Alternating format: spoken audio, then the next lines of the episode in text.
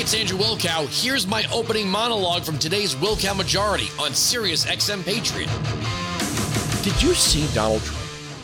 You see one on Hannity's town hall last night? Have you seen his comments since Joe Biden has fallen down and couldn't get up? The Life Alert commercial. I want you. I want. I want. I want you to to listen to this. And the media is never going to. It's it's kind of like what's happening right now. You, if you were watching MSNBC, you would think that Joe Biden walked into the meeting with Kevin McCarthy and said, "Listen, you little whippersnapper. Here are the terms of this debt raising deal, and that's it. Take it or leave it." That's how they're spinning this, all up and down the day parts. That this is Biden. Biden. Biden did this. Biden did this. Biden negotiated this. Biden didn't do anything for almost 100 days while Kevin McCarthy was passing a bill in the House of Representatives. I, am not even going to I'm to I have some clips of you know past the Senate last night. I have clips of Mike Lee, Lindsey Graham, Rand Paul, Bernie Sanders. To get into that in just in just a minute. Forgetting how you feel about the deal. There are some people that say if it's not a perfect deal, then I don't want it. And there are some people that say president said he wasn't going to give us anything. We got this list of things. Better than nothing. That's not what I'm dealing with right now. The media is not holding Joe Biden to account for being absent for almost 100 days. While Kevin McCarthy, love him, hate him, agree or disagree, passed something through the House of Representatives that has since passed the Senate last night. But here's President Trump in Iowa finding out that Joe Biden fell. Play cut one. He just fell on what stage? He's down at the Air Force Academy. He actually fell down? Well, I hope he wasn't hurt. I hope he wasn't hurt. But it's the whole thing is look, the whole thing is crazy. You got to be careful about that. You got to be careful about that because you don't you don't want that. Even if you have to tiptoe down a ramp, you got to tiptoe. So there's Trump saying, look, I'm not going to make fun of this. And then in a self deprecating humor, he makes fun of himself walking down that ramp, which the media gave the gave the Zapruder film treatment to. I mean, they mocked it. Anytime Donald Trump had any issue where he may have looked tired and the man has got a ton of energy, they started screaming about the 25th Amendment, questioning his health. Anytime he was walking downstairs, whether whether he was moving slowly or gingerly, it didn't matter. They slowed it down. They they shaded it. Oh my God, look at his feet. Look at his knees. There's something wrong with Trump. Biden trips here, Biden falls there, Biden falls off the bike. Oh, he's fine, they say. Don't you dare question his fitness. But there's Trump saying, you know, look, I, I, there's nothing to make fun. Do you think the media is going to say, wow, President Trump in a moment of humanity saw the sitting president and said, hey, hey, hey, let's not joke about that. Here he is with Hannity last night in New Hampshire, cut two. I doubt he knows what day of the week it is today. That's how, that's how bad I think it's gotten for him. Why are you reluctant to call that out? Well, I don't know if I'm supposed to say this. I actually called Sean and I, I asked Sean not to joke about it. I was joking. Because he used to joke about it. And I said, honestly, I don't think it looks good for you or for anybody for you to joke about it because it's a serious problem. I was talking about sippy cup and warm milky at night and yeah. bed, bedtime stories. Yeah. So I said, uh, I just don't think it's good for anybody. And, you know, it's uh, not appropriate. You can speak about it if you want, but you, I don't think you should joke about it. And you really didn't after that. Do you see the media giving any grace? Democrats giving any grace to the president here? I mean, to the former president? Perhaps soon to be president again? Donald Trump? No. They have decided that no matter what, he is not a human being. He's not a human being. If the ballot was Trump, Hitler, and the devil, they'd be standing there going, I don't know. I got to think about it. What about you guys? If the ballot was Obama, Hitler, and the devil, I'm voting for Obama. Okay? Do I Do I do I need to do I what about Kamala Harris? If the ballot is Hitler, the devil, and Kamala Harris, I guess I'm voting for Kamala Harris, okay? I'm the I don't know. Kamala Harris, Satan, Kamala Harris, Hitler. I don't know if there's a Wow, is there a better option here? And you know how the media looks at Trump that way. All through his presidency. No matter what he did that was that he did good. Incredible things. Opportunity zones, opportunity scholarships, record support for historic black college and universities. They portrayed all of that as a negative. Now they can jump up and down. Joe Biden created 12 million jobs. The unemployment rate for black people is historic lows. Well, it depends on where you are. Because in Florida, the unemployment rate for black men is half that of New York. Fact, statistic, fact. But nobody says anything negative about New York and positive about Florida. Why? Look who the governors are. But under Donald Trump, because of the tax and regulatory policy, which I blame Republicans for failing to get spending cuts. I blame Ryan. I blame McConnell. Say, what about Trump? What about Trump? Do we want presidents writing the budget? Because that's not what the Constitution says. The Constitution says all bills for raising revenue shall originate in the House of Representatives. That means, first and foremost, Paul Ryan, as Speaker of the House, was to shepherd a budget. And he didn't. They didn't cut any spending. And as long as Mitch McConnell is reigning over Republicans in the Senate, we are never going to get actual spending cuts. We might get slowed growth, we might get caps, we might get this, we might get that for a short period of time, but you're not going to get spending cuts. It's just not going to happen. But the Tax Cuts and Jobs Act created more momentum in the economy. See, when you see Biden standing at a job site and bragging about manufacturing, bragging about manufacturing, that's a government subsidy. The difference between a tax cut and a government subsidy is the cost to the taxpayer in the private sector. It didn't cost a penny. It didn't cost a penny to cut taxes and roll back. Oh, whoa, whoa, whoa, whoa, whoa. Well, they blew up the deficit. You know, uh, again, you have to cut spending. It's not enough to cut taxes. If someone says you can't you can't have tax cuts without spending cuts, I would agree. Now, in most cases, when you cut taxes, you get more economic activity and you get even more revenue. But you still have to cut taxes either way. The idea that there's some threshold owed to government. See the disconnect here, what we're dealing with here. When you hear these Democrats like Katherine Clark, when you hear these people screaming and yelling, we're going to blow up the deficit, they're absolutely they're telling you they refuse to cut spending. They think the government has an absolute moral authority to spend as much as it wants on whatever it wants. But under Donald Trump, those policies created economic growth that did not cost the taxpayer. Well, it cost the government. Well, so damn what? So what? So what? If the government has to learn to do more of those, well, well, you can't go with a 1% cut. What's that going to do? I don't know. You'll figure it out. Maybe you'll have to prioritize your budget and your efforts at the Department of Education or the Department of Commerce or the Department of Transportation or whatever it is. You'll have to figure it out like any other family, like any other business. The idea that government has to be immune from these things is ridiculous. But that growth and those job numbers pre COVID, which the authoritarian left used COVID gleefully to destroy the Trump economy. Because had they not done it, the trajectory we were on was I don't know how far it would have gone. But when the when the numbers came in and we had the lowest level of black and Hispanic unemployment in the history of this country, or at least the history of the record keeping, the media never once not ever said, "Wow, that's amazing." I don't know if I like the guy, but that's amazing. Weinzig 695 Patriot 957 2874.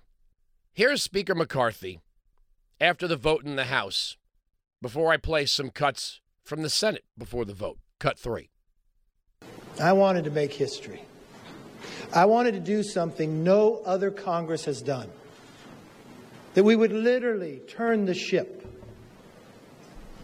That for the first time in quite some time, we'd spend less than we spent the year before.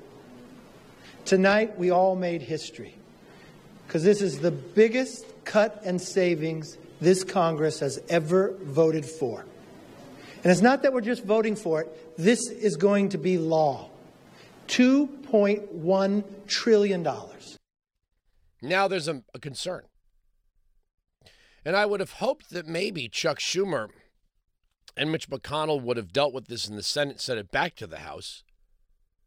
And that is this sort of rolling two year, this rolling two year debt limit, which the Freedom Caucus in the House and many senators, conservative senators say could lead to even more borrowing to the tune of $4 trillion.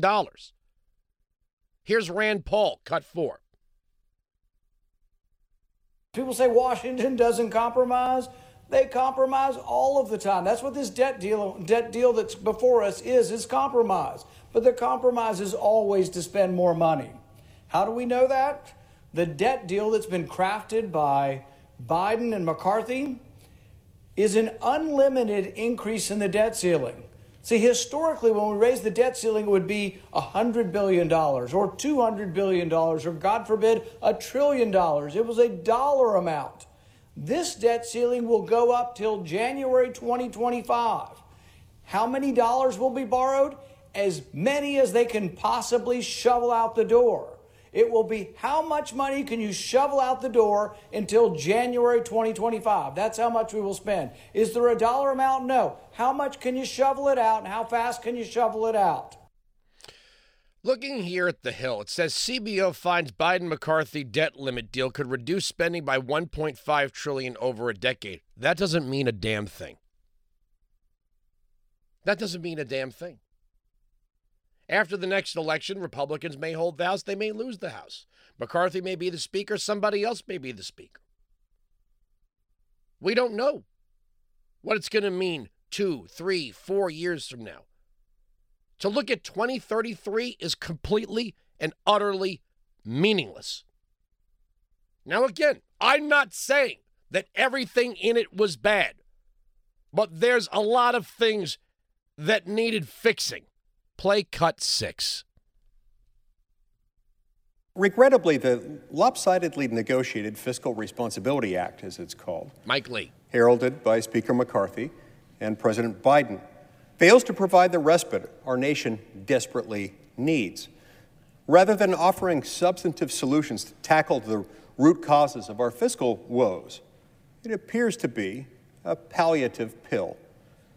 It's a bad deal for America, a missed opportunity to confront our challenges, an abdication of our responsibility to protect Americans' economic security and well being. We can and must do better, Madam President.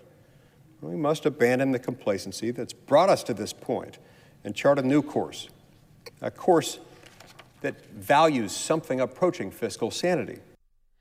There is an easy fix to this. There really is an easy fix. I know that, you know, we've all been led to believe by people in Washington that only they know how this stuff works. And you and me, the little people, the rabble, we don't, we don't really understand this. When you cap the growth of spending at 1%, if you come back during the appropriations process and cut all of spending by 1%, meaning you capped the growth, but then you actually look at what you spent in 2023 and say, okay, in the 2024 budget, we are going to spend 1% less than that. Now, one of the things, the budget tricks you ought to understand are at play here.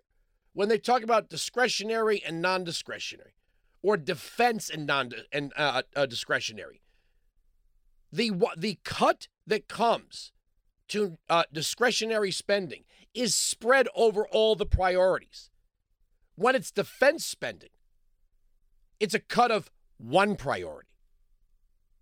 So you could have a multitude of programs that are losing a teeny tiny percentage of their resources, where the, the DOD would be losing a full 1%.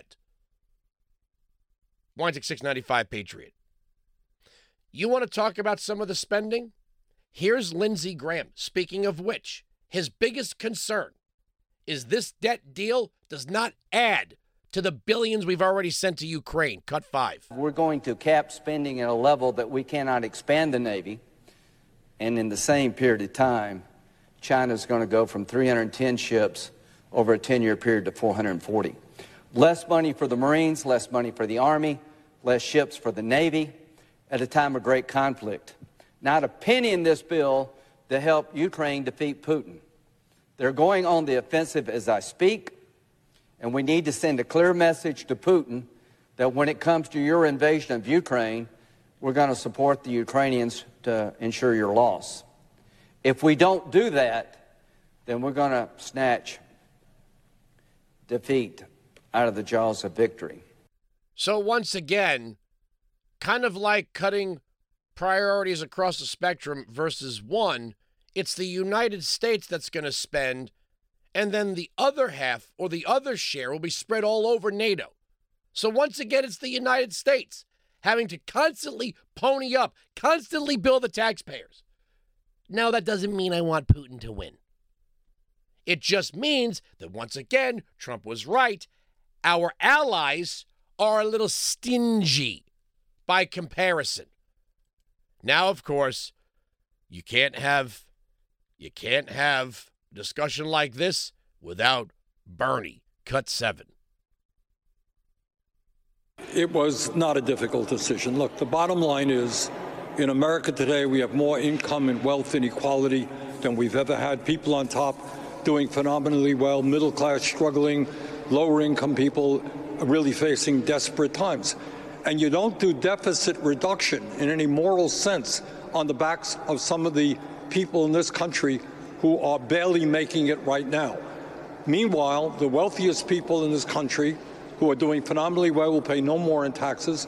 Large corporations that have raised profits, seen huge increases in their profits in recent years, they're not going to be asked to pay a nickel more in taxes. See, this is this is why I, this is why I hate democracy. If you're, let's say, Elon Musk, Warren Buffett level rich, just because there are more people that want to take what you have than the number you represent to defend it doesn't make it right. So if you have a rich person and a whole bunch of people that want to take that wealth away from that person because they want it, that doesn't make it moral. Unless you stole your wealth. And if you don't like uh, Elon Musk's wealth, Bernie, maybe you guys should stop subsidizing the EV market. I mean, if truth be told, I know we love good old Elon for Twitter, but if we're being honest, a lot, a lot of what a lot of what he's got has to do with the EV subsidies. I mean, he's kind of the king of subsidies if we're, we're being totally honest here. But it's the same attitude they have with the pharmaceutical companies. These pharmaceutical companies are charging huge sums for their prescription drugs while seniors are ever more struggling. Well, then why did you give them billions of dollars for a vaccine mandate? You want to complain about the profits of the pharmaceutical company, Bernie? You guys gave them tens of billions of dollars, and you're complaining about their profits. Well, how did they get those profits? You essentially subsidized the entire process of creating the COVID vaccine. Then you purchased the product back for them after you subsidized it. And you didn't stick around for the, just, you didn't stop there. You bought doses for the whole damn world. Weinzig 695 Patriot 957 2874. But this is why I, I hate democracy the way the Democrats look at it. There's not a line of text in the Constitution that creates federal welfare or federal redistribution of wealth. Not a line of text. Can't find it, can't show it to me, can't cite it. And yet, we have this back and forth between the welfare state and defense. Now, if you want to cut defense, you ha- you have to cut the responsibilities of the military. Just that simple. They can't be here, there, and everywhere defending everybody else's borders. If you want to cut defense, you've got to cut the responsibilities. But at the same time, defense is in the Constitution, welfare is not. Defense in the Constitution, welfare not. Border security in the Constitution, welfare not. So, really, what should be happening here is we should be cutting loose all these responsibilities from the federal government and the tax dollars associated with it and return all of that back to the states. But like I said yesterday, none of these people go to the big dance. You know, they get invited to the prom. They don't want to give the power back. We are right, they are wrong. That's the end of the story. The arguments on this radio program cannot be broken. Ever. Sirius XM Patriot. You can join me live on the Wilkow Majority Monday to Friday, noon to 3 East, 9 to noon West on Sirius XM Patriot, channel 125.